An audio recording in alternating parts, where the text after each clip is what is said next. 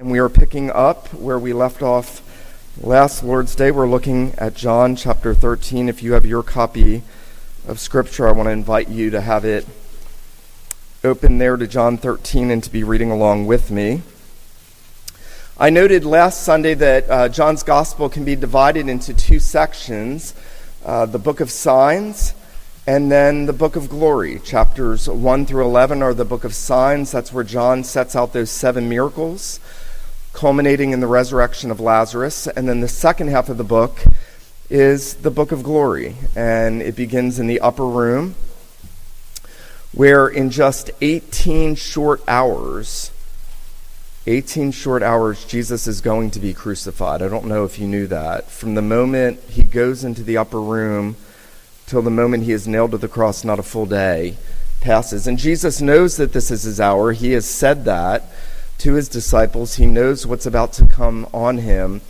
And really, everything from this point to the crucifixion are what we might say are the most important things that Jesus is really ever going to say. Um, John likes to give us things that the other gospel writers don't give us. He was there with Jesus, he was part of that apostolic inner band, one of the three closest companions of the Lord Jesus, and so he had a keen insight into the things that Jesus said and did. It was John Calvin who said, while the other gospel writers, Matthew, Mark, and Luke, show us the body of Jesus, as it were, John shows us the soul of Jesus.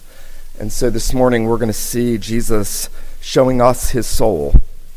And we're looking at John chapter 13, and we're going to read down to verse 30. John 13, 1 through 30. Now, John writes Now, before the feast of Passover, when Jesus knew that his hour had come to depart out of this world to the Father, having loved his own who were in the world, he loved them to the end. During supper, when the devil had already put it into the heart of Judas Iscariot, Simon's son, to betray him, Jesus, knowing that the Father had given all things into his hands, and that he had come from God, and was going back to God, rose from supper. He laid aside his outer garments, and taking a towel, tied it around his waist. Then he poured water into a basin and began to wash the disciples' feet and to wipe them with the towel that was wrapped around him. He came to Simon Peter, who said to him, Lord, do you wash my feet? Jesus answered him, What I'm doing now you do not understand now, but afterward you will understand. Peter said to him, You shall never wash my feet. Jesus answered him, If I do not wash you, you have no share or part with me.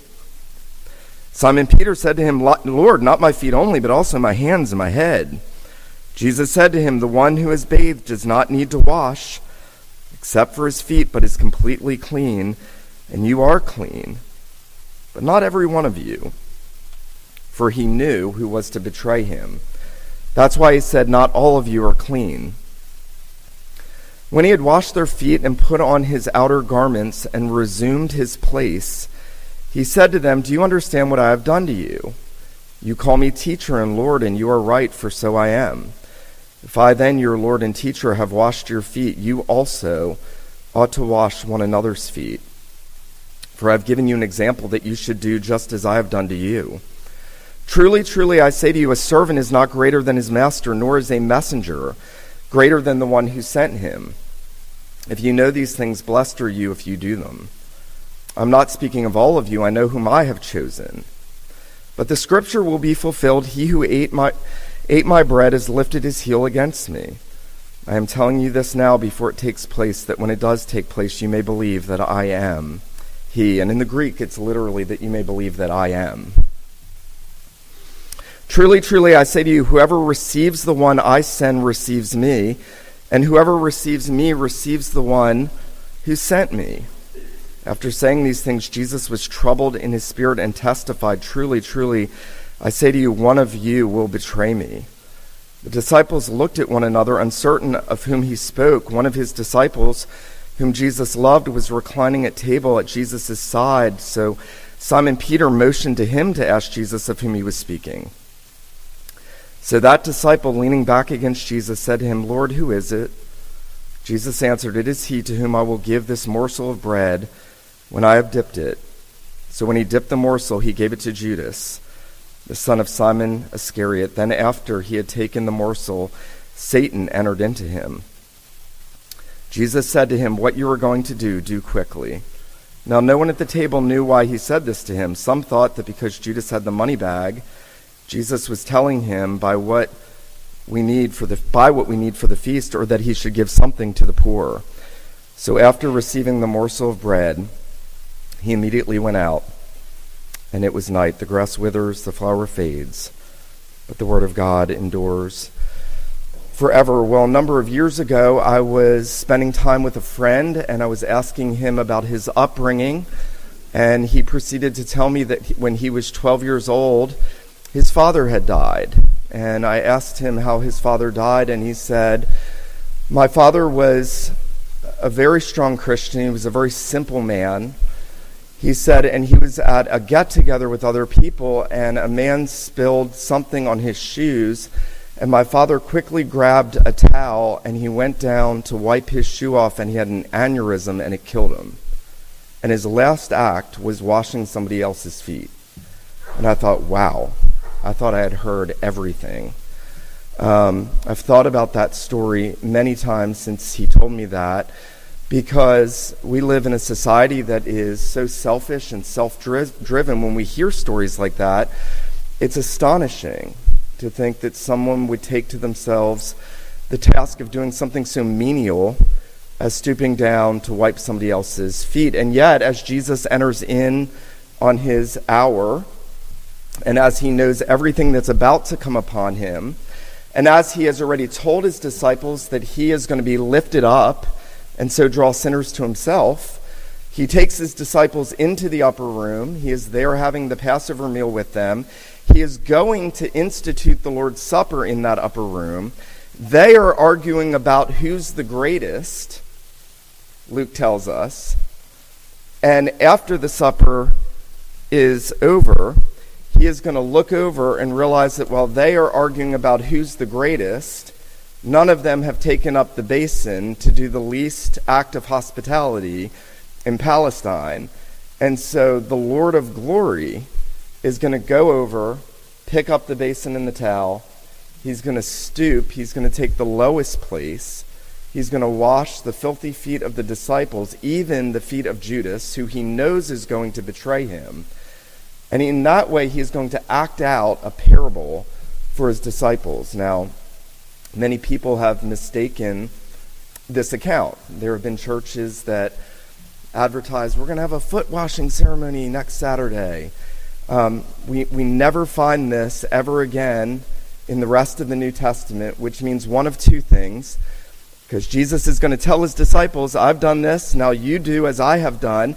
Either the disciples, the apostles, were disobedient, or this had a symbolic meaning and it was pointing to his death. And what he is calling them to do is to follow his example in caring for others, especially for his ministers to care for the spiritual needs of his people. Now, I want us to look this morning as we consider this at three things. First, I want us to consider the motivation. What is motivating the Lord Jesus to do this. Secondly, I want us to consider the symbol. And then I want us to consider the example. And actually, I'm sorry, I have four things. And the betrayer. We've got to cover him too. The motivation, the symbol, the example, and the betrayer. Well, notice how John transitions now in the second half of the book. All the miracles are done. All of those miracles were meant to show us the glory of Jesus. Remember that first miracle in the changing of water to wine John tells us in this way, Jesus manifested his glory, and his disciples believed in him. The point of all those miracles were a manifestation of the glory of Christ. Now, the second half of this book is going to be a further manifestation of his glory. And I'm going to argue this morning, and you have to listen very carefully. I'm going to argue this morning that what happens here in this chapter, next to the cross itself, is arguably the greatest manifestation of the glory of Jesus in the scriptures. You want to see the glory of Christ, you look at him stooping and washing the feet of his disciples. Um, now, what is motivating him? Notice Jesus, uh, John tells us Jesus knew that his hour had come to depart out of this world to the Father. Notice this having loved his own who were in the world, he loved them to the end. What was motivating Jesus? It was the love that he had for his sinful disciples. These are not men that deserved his love. These are not men that had done anything to merit his love. They were not better than other people. They were not smarter than others. They were not more faithful than others. Remember, they are going to both deny him and they are going to forsake him. These very disciples whose feet Jesus is going to wash are not deserving of his love. Listen to this. J.C. Ryle says, knowing perfectly well that they were about to forsake him shamefully in a very few hours. I want you to think about that. Knowing very well that they were about to forsake him shamefully in a very few hours, in full view of their approaching display of weakness and infirmity, our blessed Master did not cease to have loving thoughts of his disciples. He was not weary of them, he loved them to the end. Ryle says, Those he receives, he always keeps. Those he loves at first, he loves at last. Isn't that a comfort? That is so pregnant. Having loved his own who were in the world, he loved them to the end. You know, the greatest need that you and I have in life is to know and to believe that Christ has loved us and does love us. Um, in fact, there, there was only one in the room who never came to a place of knowing that Christ loved him, and that was Judas. Um, John wants us to own this glimpse of Christ, that he is the Christ that is so full of love. And when John says, having loved his own who were in the world, he loved them to the end, he means he loved them all the way to the point of death on the cross. He would love them until he laid down his life for them. He would love them until he shed his blood for their and our sinful souls. You know, when a man or woman first comes to Christ, it's easy to know and believe the love that Christ has for you. And I find in the Christian life it's much harder when we face our sin and our weaknesses and our failures and we somehow come to a point thinking, maybe I have, maybe because of my weaknesses and infirmities and failures, he doesn't love me anymore. That's a very real experience. John is telling us that those, as Ryle says, that he receives, he always keeps. Those he loves at first, he loves at last. Well, notice. John now tells us during the supper, when the devil had already put it in the heart of Judas Iscariot, Simon's son, to betray him, Notice verse 3 Jesus, knowing that the Father had given all things into his hands, and that he had come from God and was going back to God, rose from supper. Now, it was not just the love that Christ had for his disciples that motivated to do what he's going to do. It was the knowledge of his eternal dwelling with his Father and the knowledge that he was about to go back to his Father by way of the cross and the resurrection that led him to do what he was going to do in a moment in that upper room. Um, John Calvin, when he is reflecting on this, says, You know, here in the upper room, there's this calm repose in the mind and the heart of Christ. He's just a man of 30, he's, he's relatively young. And he knows he's about to suffer greatly. We're going to see him agonize in the garden. That's going to have to happen. But here at this moment, when he is entering in on that work and in that hour, he is calm and composed. And Calvin says, You know why he is calm and composed? Because he knows where he came from and he knows where he's going. Um, there's a picture there of the glory of Christ. Here is here's the most courageous man who has ever lived. I, I remarked on this point to my wife earlier, and I said, You don't see that in the world? She said, Well, you kind of do, to some extent, see it in young men going to war. Um, here you have Christ going to war against Satan and sin and death. And what's carrying him through is that he knows that he came from God and was going back to God. Well, I want us to consider not just the motivation this morning, I want us to consider the symbolism.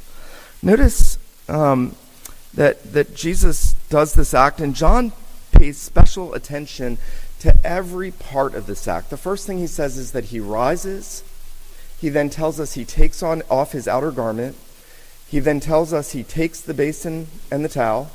He then tells us he stoops, washes their feet, and then he tells us he takes his place again. Now, um, I noted that the point of this um, is not that we would literally have foot washing ceremonies.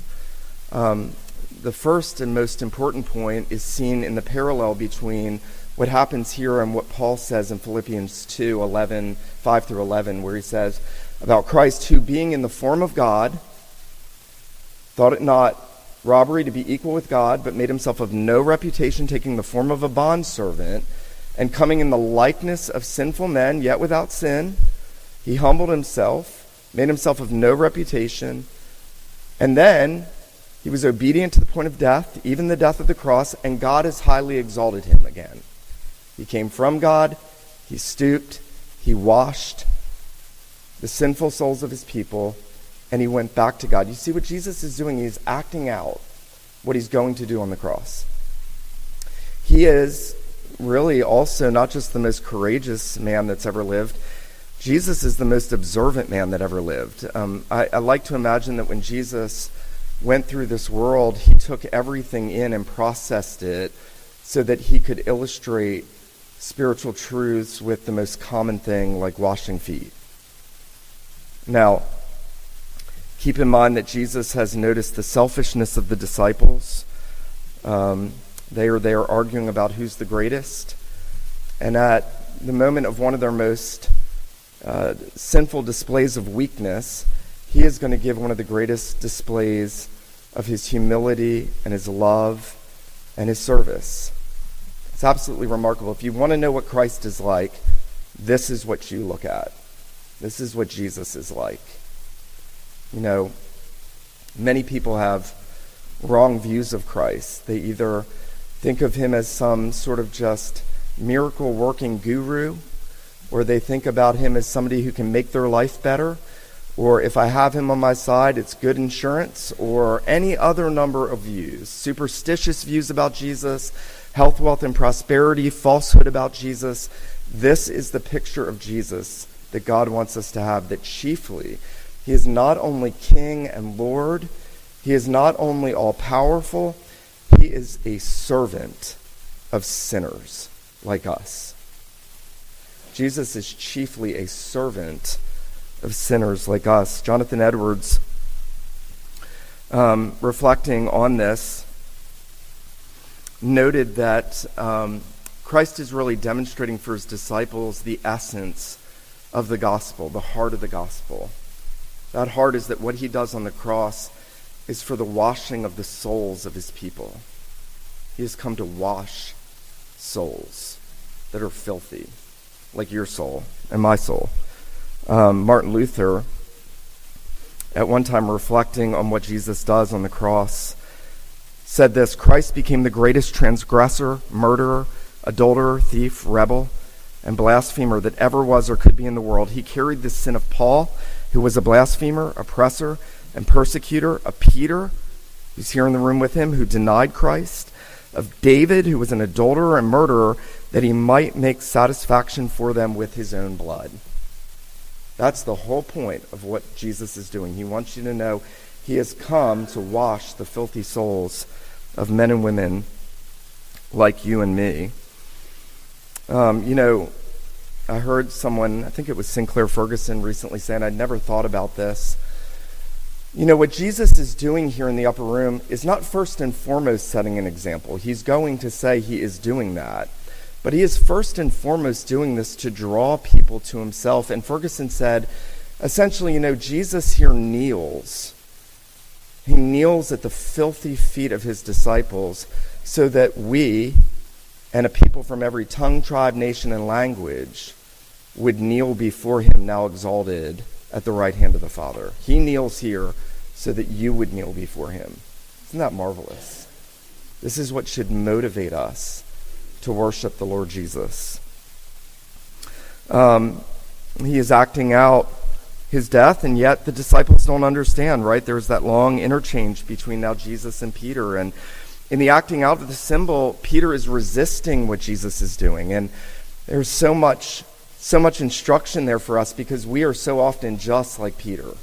Peter doesn't yet fully understand what's going on. In fact, I would argue uh, none of the disciples really at this point really understand what Jesus is doing. And so they look at an act of service like taking a basin and a towel, a very common thing in which a servant would have come and, and washed the feet of those that were coming into the master's house. And, and they think this is below Jesus. They think it's below them. That's the real problem is that the disciples are so puffed up with pride and selfishness that they think this is below them. And, and you and I are every bit like the disciples by nature. I was thinking this week as I read this and prepared for this, you know, selfishness rises up when we think there is no selfishness in our hearts, um, in how we speak to others and what we expect of others. Years ago, I wrote an article because I noticed a propensity in the church that, that one of the things that destroys churches and it seems so subtle, is not the big outburst.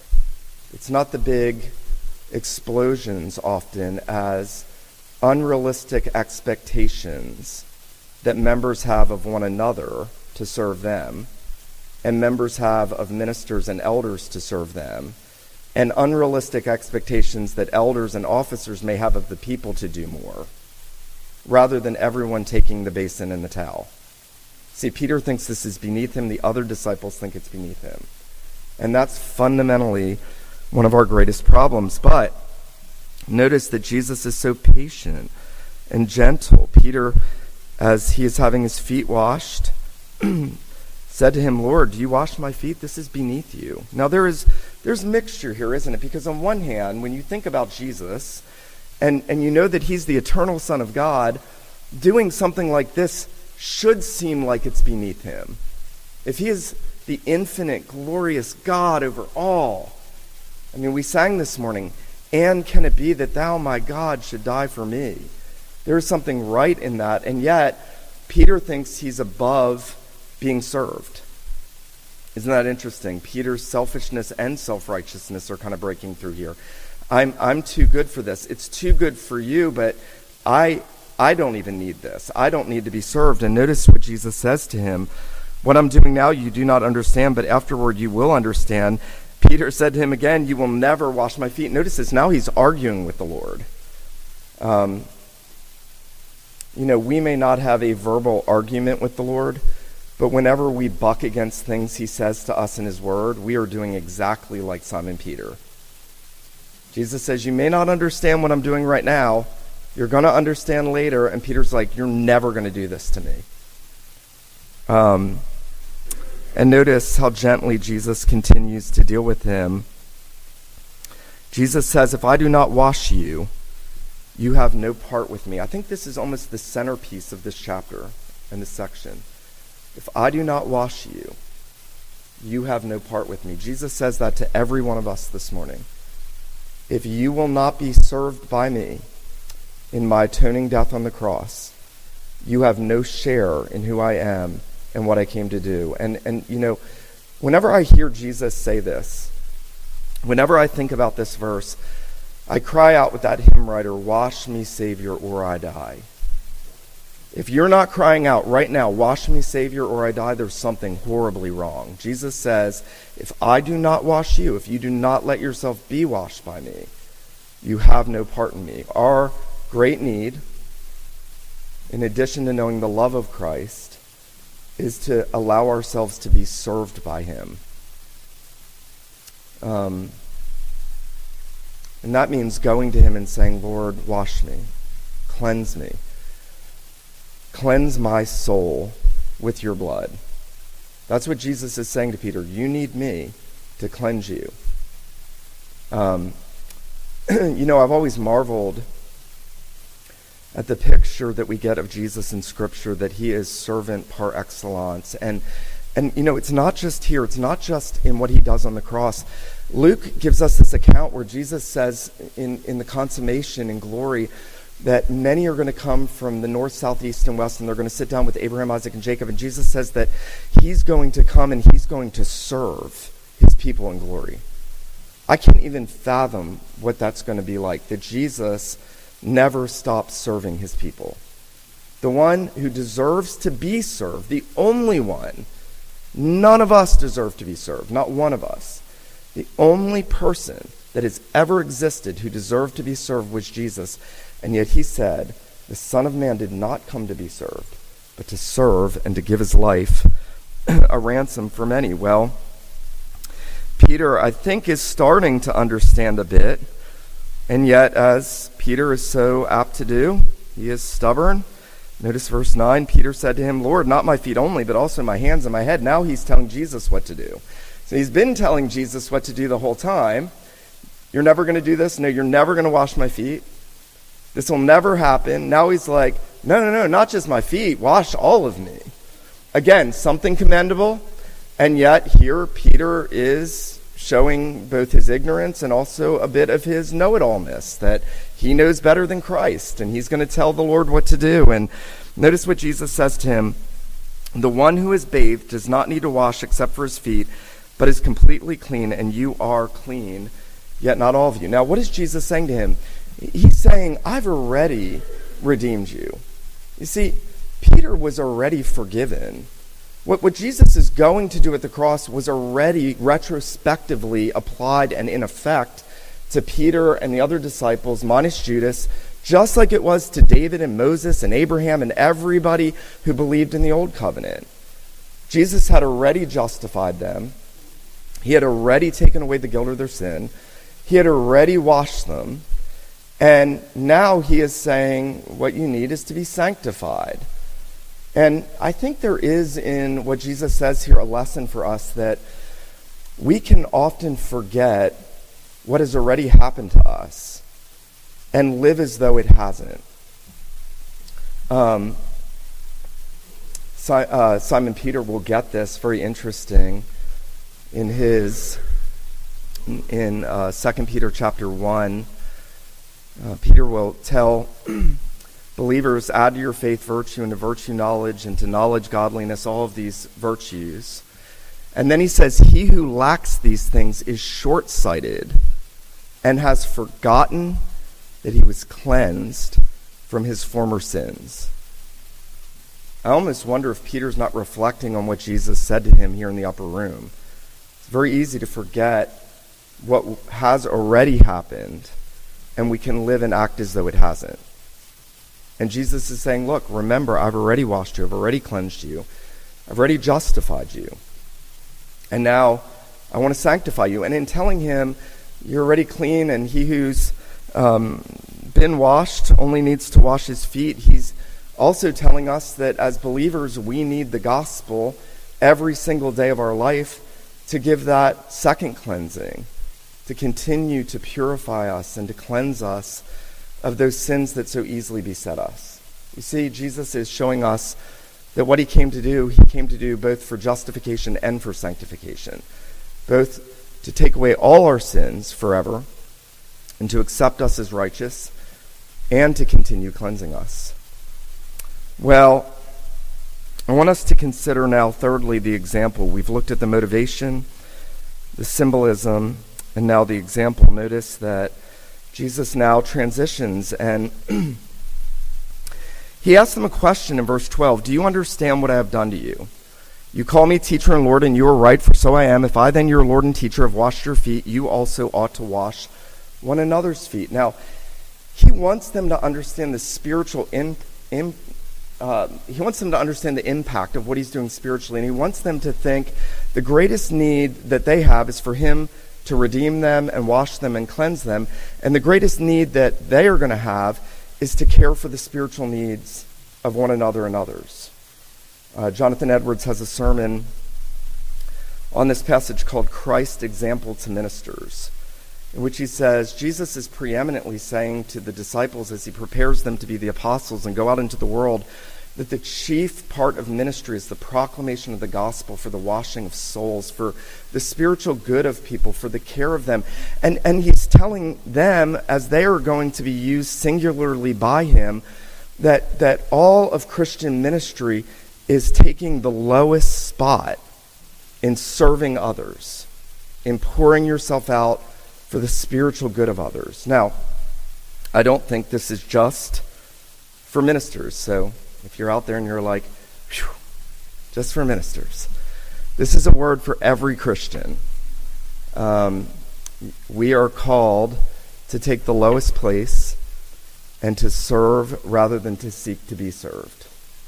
Um, I have heard Christians say to me, you know, things along the lines of, when is it my turn to be served? Um, I have seen many Christians act that out um, in the way that they complain about what they want, what the church doesn't have, what they wish they had. Jesus is saying, listen, follow my example in being together. And by the way, let me just say this as an aside, with no one in particular here in mind. You have to be present with one another to serve one another. You've got to be together with one another to serve one another. And then when we are together with one another, we have to put on the mind of Christ, as Paul says. And we need to esteem others better than ourselves. And we need to empty ourselves of what we want. And we want to think about how we can minister to the good of others. You know, if every Christian in this room and every church, this starting with this church, and every Christian church appropriated this, what, what would the church look like to the world? Um, taking the mind of Christ, thinking lowly of ourselves, thinking, how can I serve somebody else rather than how can I sit back and have unrealistic expectations that others do what I think they should do? I want to exhort us this morning that we would not only go to Christ to be washed and cleansed and served by him, but then we would take up the mind of Christ. And we would say, How can I serve? And then when I have served, how can I keep serving? And by the way, you know where this really comes home to bear is when we do it for people that annoy us. So, I'm not thinking of anybody in particular, but if we're honest, there are people that annoy us. I'm sure I annoy some of you. And where this really comes home to bear is when I say, I want to serve so and so, she really annoys me. I want to serve so and so because he really gets under my skin. I know it's counterintuitive, but Jesus is washing the feet of disciples who are going to deny him and forsake him, and he is washing the feet of one who's going to betray him. Think about that. He is doing this for miserable sinners, and he's doing it physically for his betrayer himself. Now, I want us to consider the betrayer because so much now goes into that. And Jesus is going to delineate. He's going to say, while this is a spiritual act showing what I'm going to do on my death on the cross for your souls, I'm not doing that for all of you because one of you is a betrayer, one of you is going to turn on me. And, and here's what's interesting, and you need to listen carefully because Judas gets this incredible focus in this section. I heard a minister say this week, I've never heard this. He said there was only one disciple in the room that understood Jesus was talking about his death. There was only one disciple in the room that really understood that Jesus was talking about his death, and that was Judas. Now, why would we conclude that Judas was the only one in the room that understood Jesus was talking about his death in that act? Because Judas had heard what Jesus had been saying. Back in chapter 12, remember Jesus says, The Son of Man, he said, I must be lifted up. He understood. Jesus was saying he was going to die. And if Jesus dies, there's no earthly kingdom that Judas can get advantage from monetarily. Because remember, Judas loves money. Judas has the money box. All Judas wants is Jesus going to give him something. Jesus is going to make him rich. There are many people that think this today. Judas now understands Jesus is not going to give him earthly riches. He understands that his death means no more money for me. And so at some point, Judas determines, as he is moved and worked on by the evil one, he determines, I can't bear to be with this man anymore.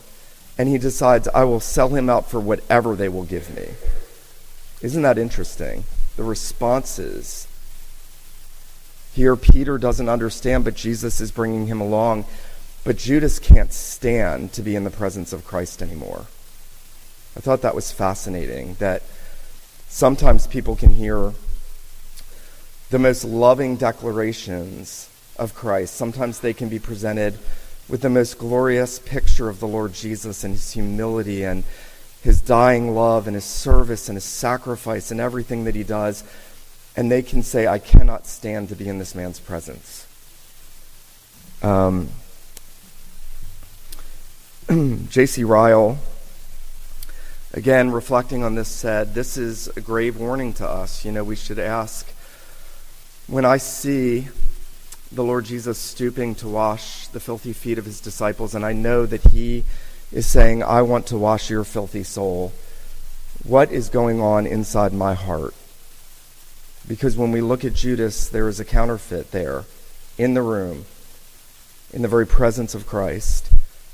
And he can't stand to be in the presence of the Lord any longer. Ryle says this Let us pray daily that our own Christianity may be genuine, sincere, real, and true.